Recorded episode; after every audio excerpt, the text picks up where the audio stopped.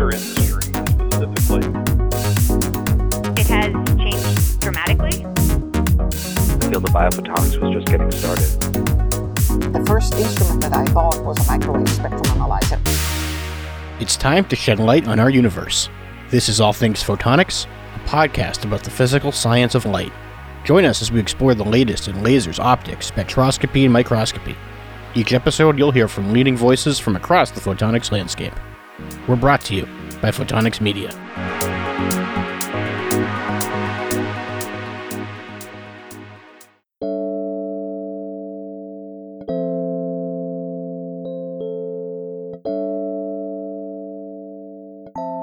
This is Associate Editor Joel Williams. Here are this week's top stories. A team at Columbia University has introduced a way to program a layered crystal in such a way that it is able to open doors to imaging capabilities beyond common limits on demand.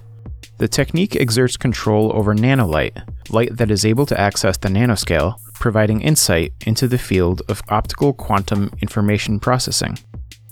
Collaborating researchers from Tokyo University of Science, National Cancer Center Hospital East, and Riken Center for Advanced Photonics have developed a technology using near infrared hyperspectral imaging and machine learning that finds hidden tumors, such as those in deep tissue and or covered by a mucosal layer. Researchers from the University of Stuttgart developed a microscale spectrometer that can be fabricated through femtosecond direct laser writing. The Anglin sensitive 3D printed miniature spectrometer has a direct separated spatial spectral response in a volume of less than 100 by 100 by 300 cubic micrometers and operates in the visible portion of the spectrum from 490 nanometers to 690 nanometers. Research from Lawrence Livermore National Laboratory has yielded a method of compressive image recovery that is trained on patches of images rather than full size images. The method, called GPP for Generative Patch Priors, is able to recover a wide variety of natural images. It compares favorably with other existing methods, the researchers said, in its ability to perform compressive image sensing and complete compressive phase retrieval tasks. And finally, researchers at the University of Southern California developed a method that emits uniform single photons from precisely arranged quantum dots, the advancement benefits from an existing method for intentionally arranging quantum dots that Professor Anupam Madhukar, corresponding author on the latest study, and his team introduced nearly 30 years ago. Up next, news editor Jake Saltzman speaks with Dirk Englund of the Quantum Photonics Lab at MIT. I'm Joel Williams, and you're listening to All Things Photonics.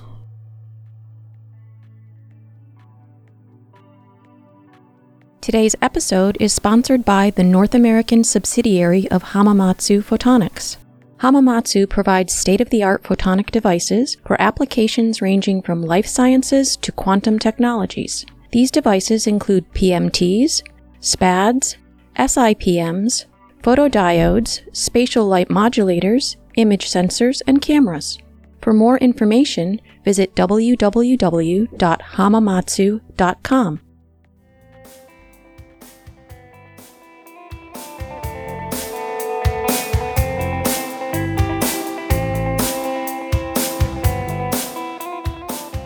joined today by Dr. Dirk Englund, Associate Professor in MIT's Department of Electrical Engineering and Computer Science. Dr. Englund is the recipient of the 2012 DARPA Young Faculty Award and the 2012 IBM Faculty Award, as well as the 2017 Adolph Lomb Medal and a 2018 Bose Research Fellowship. His research focuses on semiconductor quantum devices and systems for quantum communications, quantum sensing, and quantum enhanced sensing. He joins us from MIT's Quantum Photonics Laboratory. How you doing, Dirk? Great, Jake. Great to talk to you. I wanted to, to jump right into it here. We saw a, a, pretty significant advance in photonic quantum technology recently here out of a team from the University of Science and Technology of China. Uh, in the final month of 2020, in fact, they introduced a photon based quantum computer that performed a calculation that would take an ordinary supercomputer uh, no less than billions of years to achieve. Now, certainly it's not a, a perfect demonstration of a quantum advantage. There are challenges forthcoming, no doubt. But the road is a cleaner one now. How impactful is this advance in evolving the quantum narrative? Photonic systems have been viewed as one of the perhaps most promising platforms for various kinds of quantum information processing, quantum networks, and, and, in, and in particular also quantum computing. The field has advanced quickly in recent years.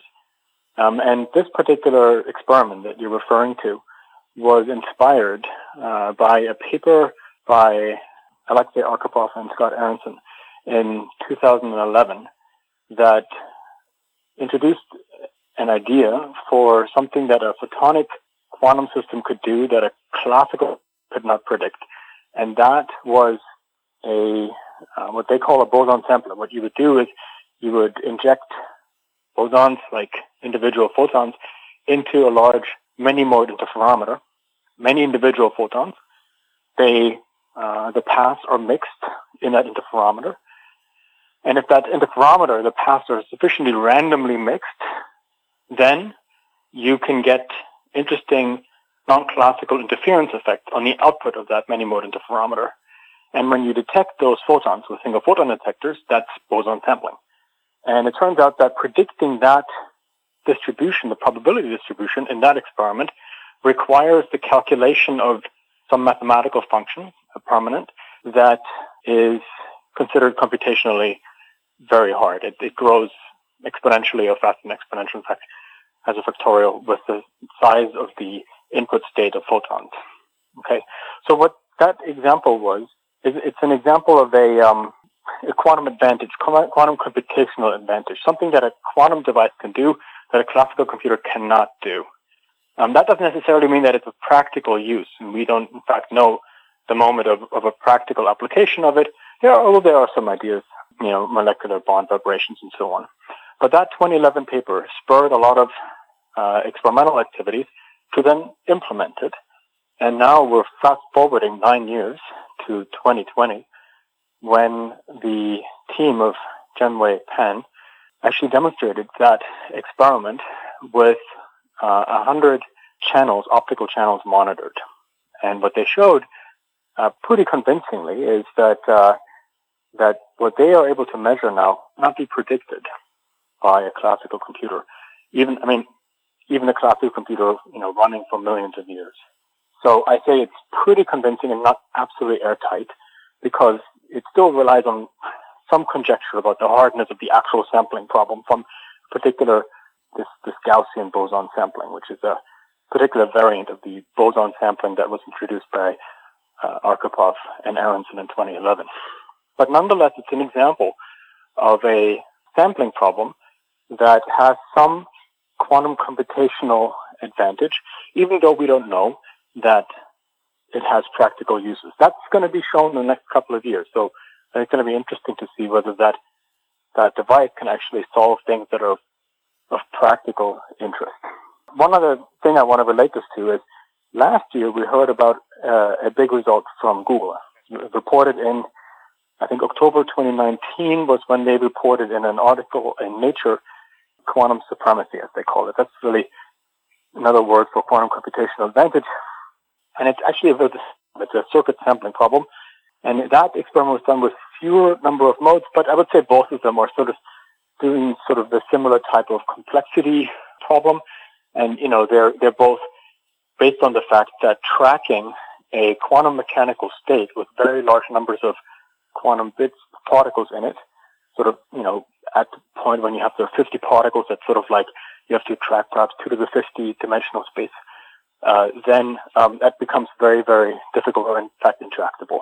Okay, so I would say that we have two examples of quantum computational advantage as uh, actually sort of like as the primary target, although there are other systems like cold atom arrays uh, that probably are also at that point, although they haven't, to my knowledge, implemented a, a particular focused complexity argument in the same way in a sort of a circuit sampling method um, as these other two papers have.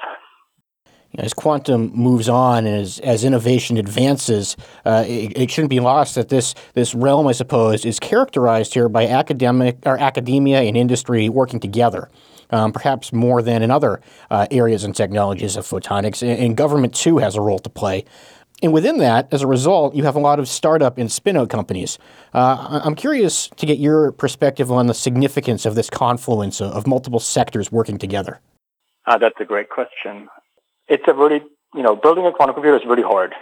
and if you think about how classical computers were built, it also required that kind of confluence, right? I mean, classical computers, you know, some of the first ones were commissioned by governments, right?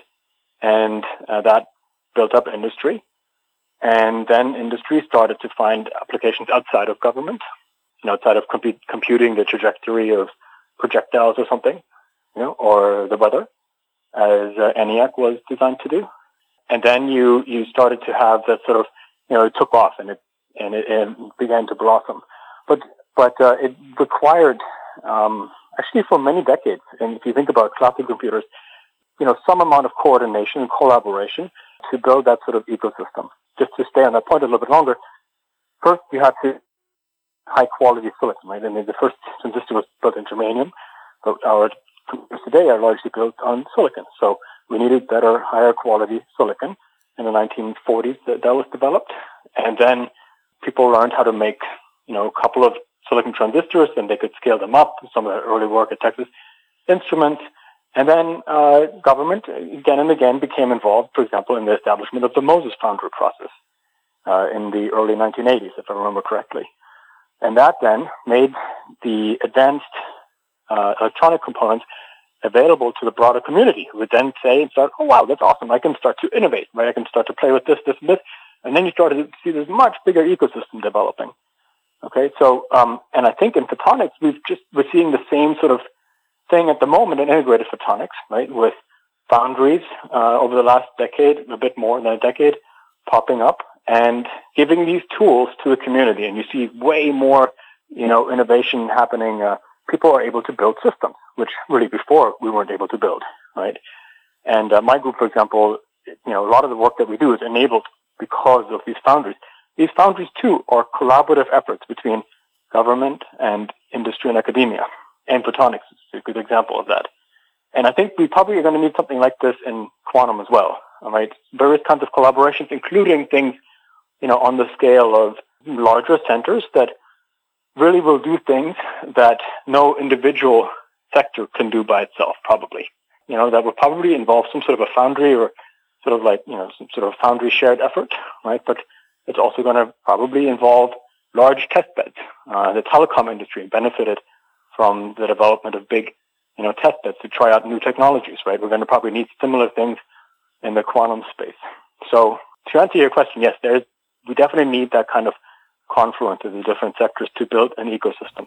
It's such a distinct architecture to, to think about and interesting too to gear to, to hear your sense on uh, what it is and where it's going. And in the academia academia industry partnership to which you've contributed recently, produced ultra-sensitive sensor devices that were capable of detecting microwaves with the highest theoretical possible sensitivity. Uh, there's a lot to unpack here um, from this work. It appeared in Nature, by the way. Uh, we're talking about quantum. We're talking about semiconductor-based diodes, graphene. Uh, can you tell us a little bit about this recent work? So this work was done with a fantastic collaborator, uh, Dr. KC Fong at BBN Raytheon Technologies. Um, they have an office uh, here in, in, Cambridge, and uh, and and I should give credit to uh, KC who really led this work. So um, what what this is is a bolometer. Now, in a bolometer, right, you um, you have electromagnetic radiation, for example, impacting on some amount of material. It heats the, it raises the temperature, and then you try to measure the temperature change, right? Operating principle of the bolometer. So uh, what do you want for that? You a want to have a very low thermal mass, very low heat capacity, because for a given amount of energy that you put in, you want the highest possible temperature change. B, you want to sustain that temperature change so long as long as you can, so that you can have time to measure it. And C, you need to have the lowest possible noise in the readout process, right?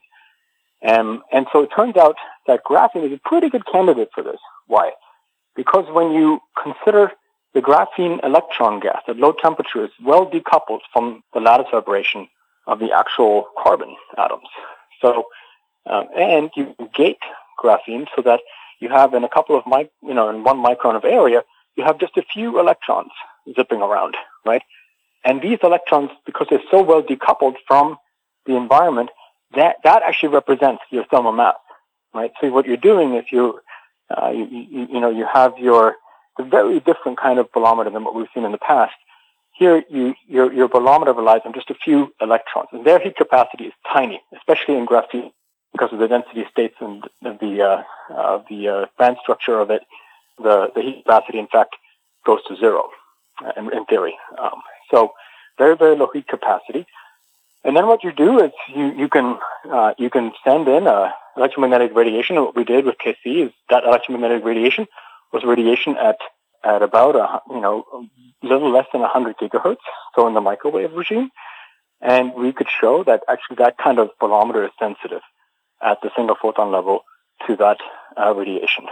Okay, so this is really bolometer, um, but I would say it's just the beginning of something a, a bigger story here, where we're you know, learning to control electrons sufficiently well that you can make devices that um, we didn't think were possible, you know, a couple of years ago uh, before.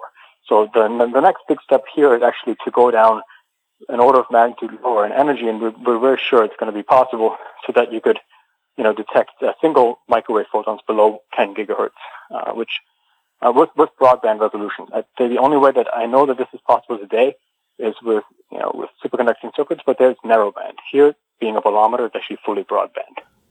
Speaking uh, with Dirk Englund here on All Things Photonics today, uh, chipping away on the road to a quantum advantage. And Dirk, you mentioned germanium earlier in passing.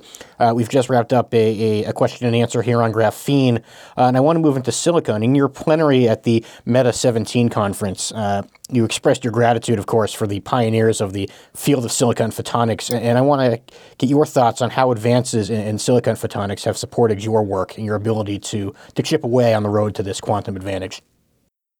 I would say that without foundry processes, today would definitely not be possible. Uh, in my PhD work, when I was a graduate student at Stanford, um, I actually did a lot of nanofabrication, uh, including photonic circuits, and know how hard it is to make one device yield.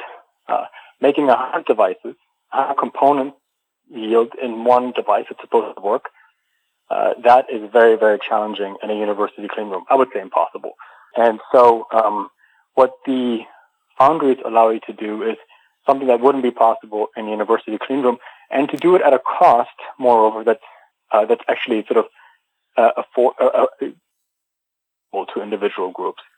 So um, for us, it's been uh, enabling, absolutely, um, and uh, and actually led to a couple of you know uh, bigger projects in my group, uh, including some some startups that maybe you will ask me about in a moment. I'm glad you bring that up. I want to go there now. Uh, you know, we did mention earlier, and we did talk about earlier the, the role of startups and how they're forming. Uh, there's one in particular that you're quite familiar with. Can you tell us about Dust Identity and its work? Dust Identity was started by a postdoc of mine, Ophir Gaathon, and uh, the original work actually came out of a DARPA program to ha- make a new generation of very good sensors. Uh, sensors in this case based on electron spin of, of solids, uh, nitrogen vacancy centers and diamond in particular. So these are very, very sensitive to nearby magnetic fields, nearby temperature changes, and so on. So you can think of it almost like a magic dust that you could incorporate into materials, perhaps into biological samples and so on, as a sensing modality. Over time, we we learned to make these materials really, really well. And then a new opportunity came along, and so that's an example of always wanting to keep you know eyes open. And that was the um, well opportunity and problem. And the problem is uh, supply chain security. If you buy a modem, for example, it has components from all over the place, all over the world. It's been you know built into one system, and when you receive it, you don't know where these components have been. You don't know exactly what's in them, right? So for many applications, uh, you would like to have some sort of a seal, some some way that you can verify where it's been, where it's been assembled, and then been sealed and not opened, right? And you can you want to authenticate also the exact uh, component, right? So what uh, what what we realized at Dust um, is that that could be done with these same kinds of diamond nanomaterials because by the of it, but also by the quantum properties of it, it's impossible to replicate them. So imagine that you have a lacquer that's been infiltrated with these diamond nanoparticles that have these quantum properties. So then at every stage of assembly, you coat your device with more and more layers of lacquer. Then you can look through it and any, at any point you can verify that that uh, fingerprint was recorded at that particular location at that time in the assembly process. This way you can authenticate where exactly every device has been and secure your, your supply chain in a way that we didn't know how to do previously. And that's the, uh, that's the target application that actually Dust is begin, is now solving. And, you know, Ophir and Jonathan Hodges, uh, who's the CTO, and that team uh, has, you know, largely independent. I, a lot of it, I, I just talk to them occasionally and watch how amazing the progress is. But um, but they are working now with several companies that are security sensitive to scale out this technology. And it's it's awesome that uh, in some way I'm able to be part of it because here's an example of something that's a real every you know a real problem for us today, and where quantum, in actually sort of a roundabout way, unexpectedly, is providing a solution for. And it's not the only uh, startup or company uh, with which you're associated. You're a co-founder for QuEra Computing. Uh, I suppose it's only fair if you tell us a little bit about QuEra as well. Yeah, so we talked earlier about the, uh, you know, we touched on a couple of examples of quantum computing platforms. One of the leading ones today that really has the potential now to scale large is neutral cold atoms. So what you do is use laser cooling techniques to cool atoms. In the case of QuEra, down to temperatures below microkelvin temperatures. I like to say this is, you know, 10,000 times cooler than uh, lowest temperature superconductor uh, that we've managed. I think quantum computers are based on. So very, very low temperature and an otherwise room temperature setup. Okay, but these atoms are at really low temperature and they're very, very good as storage for quantum memories. And it's possible to interact multiple atoms, uh, the qubits that are encoded in them, using optical techniques. Notice optics comes in all over the place here, from the cooling to the interaction, and actually also on the readout, right? Optics, in a way, is your interface. It's your wire, right? It's an optical wire. Uh, that's how we uh, read in information, how we read out information, is quantum memories. And the beautiful thing about these optical wires is that when you don't need them, you can turn them off. They have, you know, they have then no background contamination, no noise, and uh, and no heating on the on the atoms. So uh, QuEra was founded to take technology that was developed uh, in the laboratory of some of my collaborators, in particular Misha, Mikhail Lukin at uh, at Harvard and Markus Greiner at Harvard and Vladimir Vuletić at MIT, out uh, and translated into a startup environment where you would be very, very focused on you know, building up, uh, scaling these devices up to solve real everyday problems. And where they are today is uh, at, at the scale of, you know, these systems are at the scale of some you know, 100, more than 100 uh, cold atoms, uh, which each you consider as one qubit. So in, in that sense, it's already at a scale of uh, this quantum computational advantage. Um, but what, what the team is really after is to look for a practical quantum computational advantage, something that people really care about, whether it's run on a quantum computer or any other system. And in particular, some of the problems that you might be able to map onto this are network, uh, network graph problems, like um, how to lay out, for example, uh, how to let out, uh, lay out telecommunication, wireless communication networks, ad hoc radio networks. Um, but th- many other kinds of graph problems as well, like optimization problems, and basically a, a class of problems that today's computers are really bad at solving, but they have practical applications. So uh, that field is exciting because it is now step beyond the boundary of quantum computational advantage. It is exponentially hard and impossible, basically, to simulate these systems.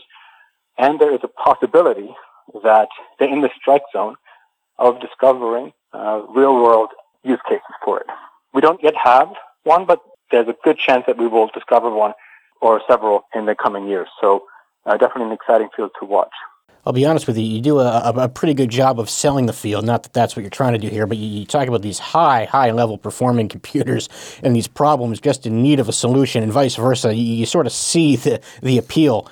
Um, one of the subjects that we have not uh, touched on yet here uh, is PICs, and that's something that you and, and your co-authors highlighted in a Nature paper this fall. And we're now at the point where we are tailoring these circuits for highly, highly specific applications, quantum information processing, microwave photonics. Uh, I want to ask you, what are some of the remaining limitations uh, to the technology, if there are any? Oh yeah, there's lots of limitations, lots of challenges. I would, if you want to look at it in a positive way. um, to give you an example, uh, in the case of controlling these uh, computers, as I said, the, the the way that you interface with it is through optical wires, optical channels. So you need to, you know, if you want thousand uh, qubits and a thousand atoms, uh, as well as they can be used, you need a thousand very low phase noise laser channels uh, that you can modulate at sort of gigahertz rates. That doesn't exist. You know, think about maybe a spatial light modulator, perhaps would be great. Uh, if it could be modulated with sufficient precision, A, and speed, you know, gigahertz rather than kilohertz, as are today, as today's spatial light modulators can repeat patterns at. So um, it doesn't exist. So that that's to me that's because it, it brings in this awesome photonics challenge, right? Um, we don't know what the best solution is. In my group, we're trying, you know, several different paths. It's not clear which one is going to win out, but there are open challenges on this side. In the in another application space, in machine learning, you, are seeing since you're talking about computing, uh, in machine learning, uh, there is, you know, if you look at sort of the trend uh, of artificial neural network dimensions, which perhaps you could measure in terms of the number of uh, programmed parameters that it entails, right? It's exponential. The, basically, the more powerful, the more neural weight it needs to use. Um, so we're, we're getting to the point where just training these systems is requiring, you know, huge supercomputers uh, running for, you know, months on end uh, to train a neural network model, right? And then the, the computation, the inference problem itself on that is also pretty challenging. So there's an opportunity here for photonics to perhaps help in uh, solving some of the bottlenecks. And uh, and one of them in particular is if you can do you know matrix matrix multiplication optically. It turns out you can do that in principle very very efficiently. Save a lot of time and energy in neural network training, but also inference.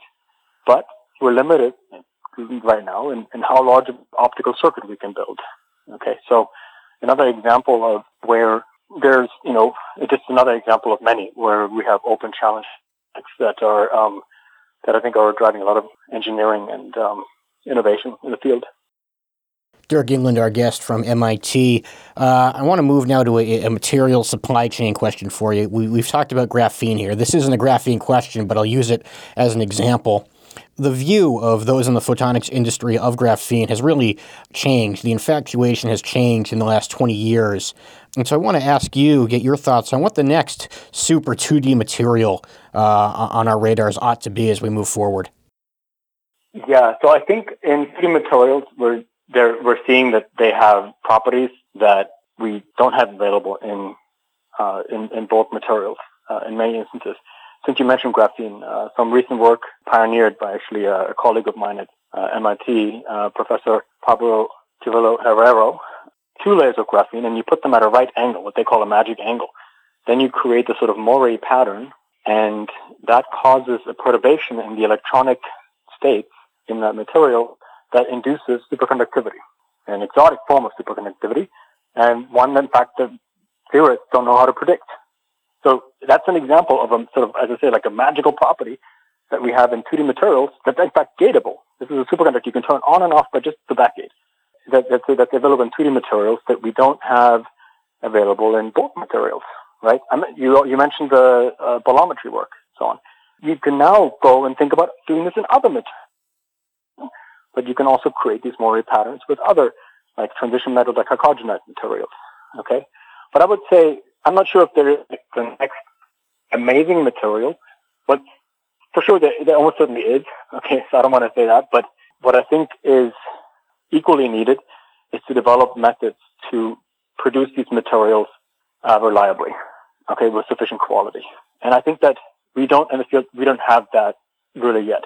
Even in graphene, which you said has been around for nearly 20 years or so, um, or isolated for 20 years, uh, even there, the highest quality materials are still produced by exfoliation. We need to have a concerted effort on a production of really high quality material, and really, you know, that requires like a really, I think, a, a deep dive into the material science of assembly of the material and so on, and then B, the production of it. Right for these materials to compete, uh, I think we need to we need to master these capabilities, these core capabilities, right? And uh, there are some efforts sporadically that I know about here and there, uh, but I think you know there's there's maybe another place, an example for this kind of a industry government partnership to try to really tackle this hard material science challenge of sufficient scale and quality. Dirk, I want to thank you for, for joining us today. Uh, be well, stay safe, uh, and, and, good science to you moving forward. Awesome. Thanks a lot, Jake. Today's episode is sponsored by MKS Instruments. We have you covered with our full portfolio of solutions in the areas of optics, photonics, lasers, vibration control, and precision motion control. Surround the Workpiece is an MKS offering that includes product design and development, system level integration, research and development, system, subsystem, and component selection, and maintenance, repair, and calibration services in the field of laser based guidance and control for manufacturing processes. For more information about Surround the Workpiece, please visit www.newport.com.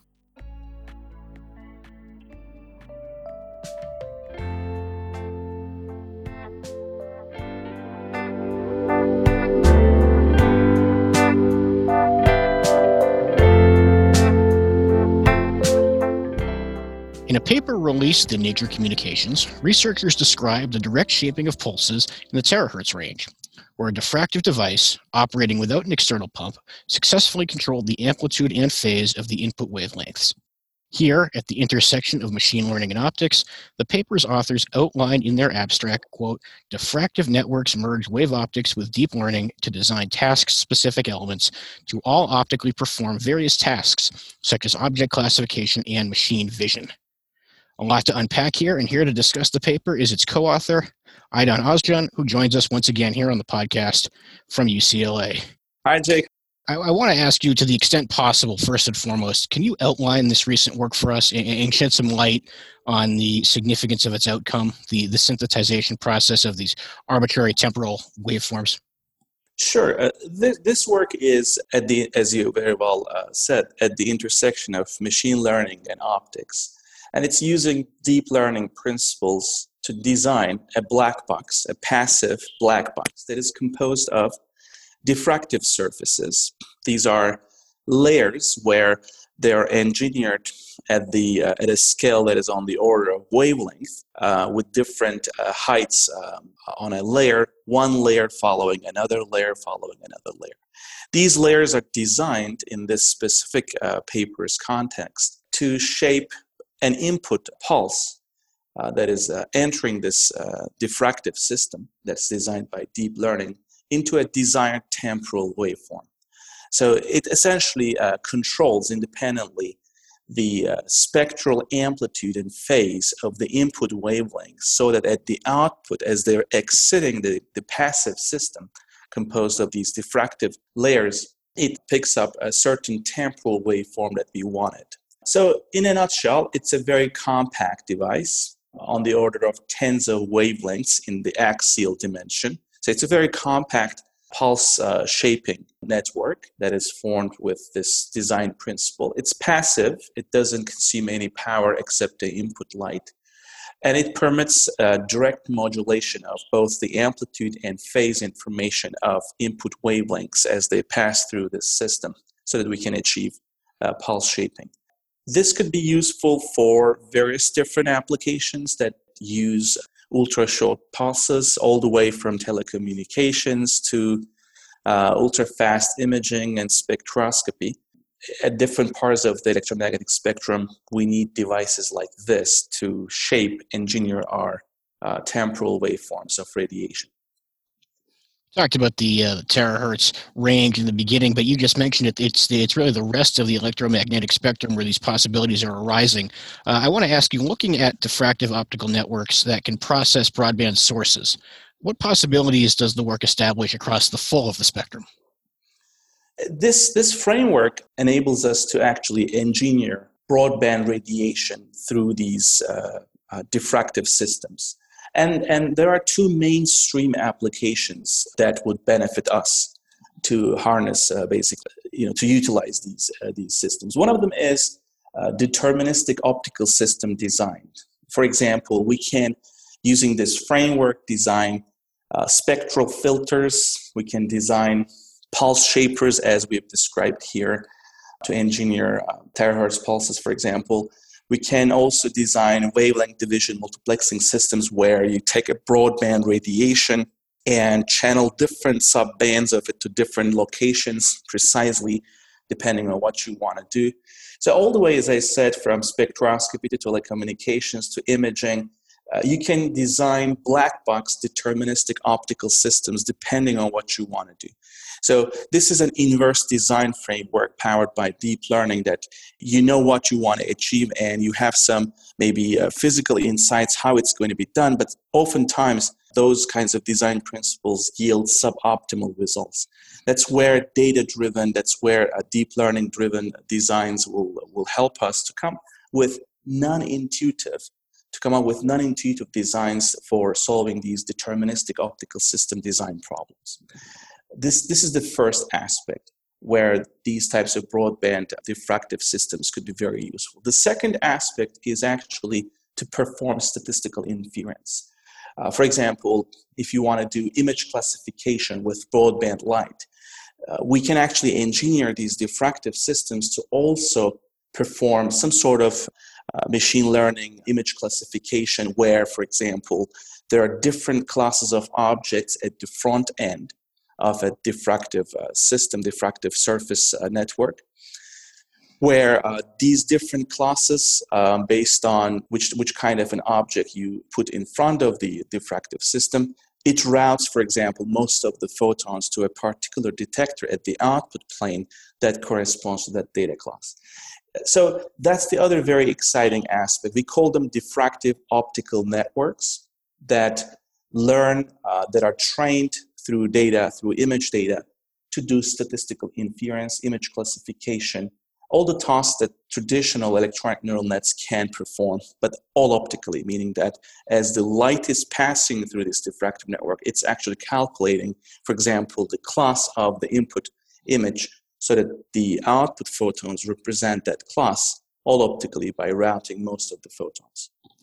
Aydogan Ozcan with us. His latest paper is terahertz pulse shaping using diffractive surfaces. It appeared in Nature Communications. Let's talk about the tunability of diffractive pulse shaping, uh, or perhaps in general, diffractive optical processors. What can you tell us about that?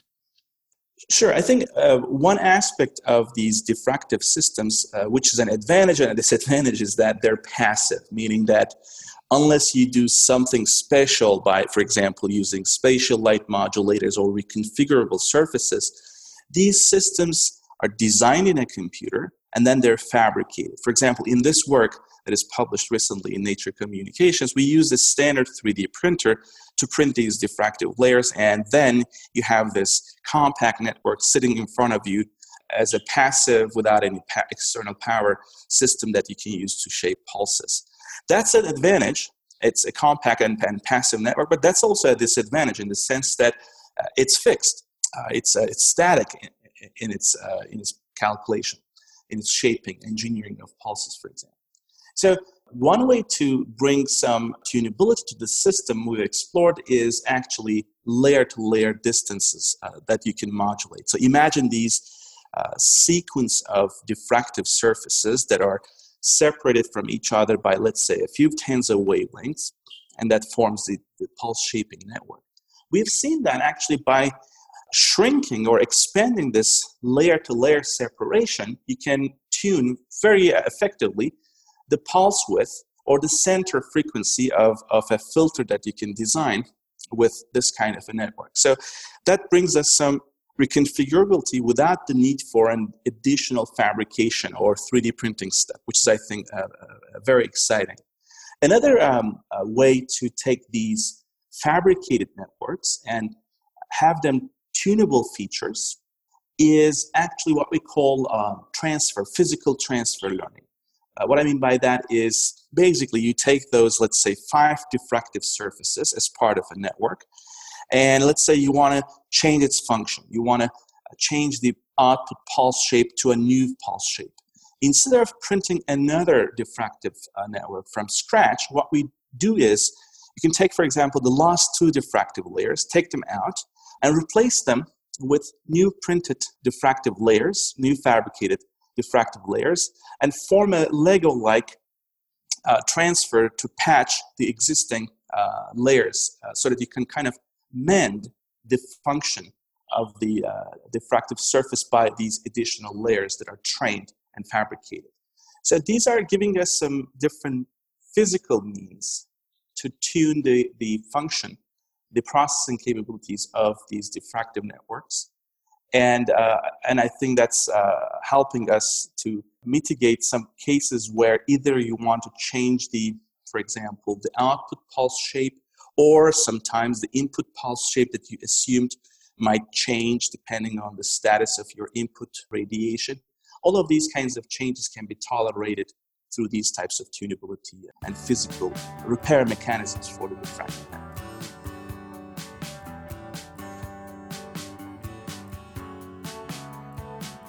That does it for this episode of All Things Photonics.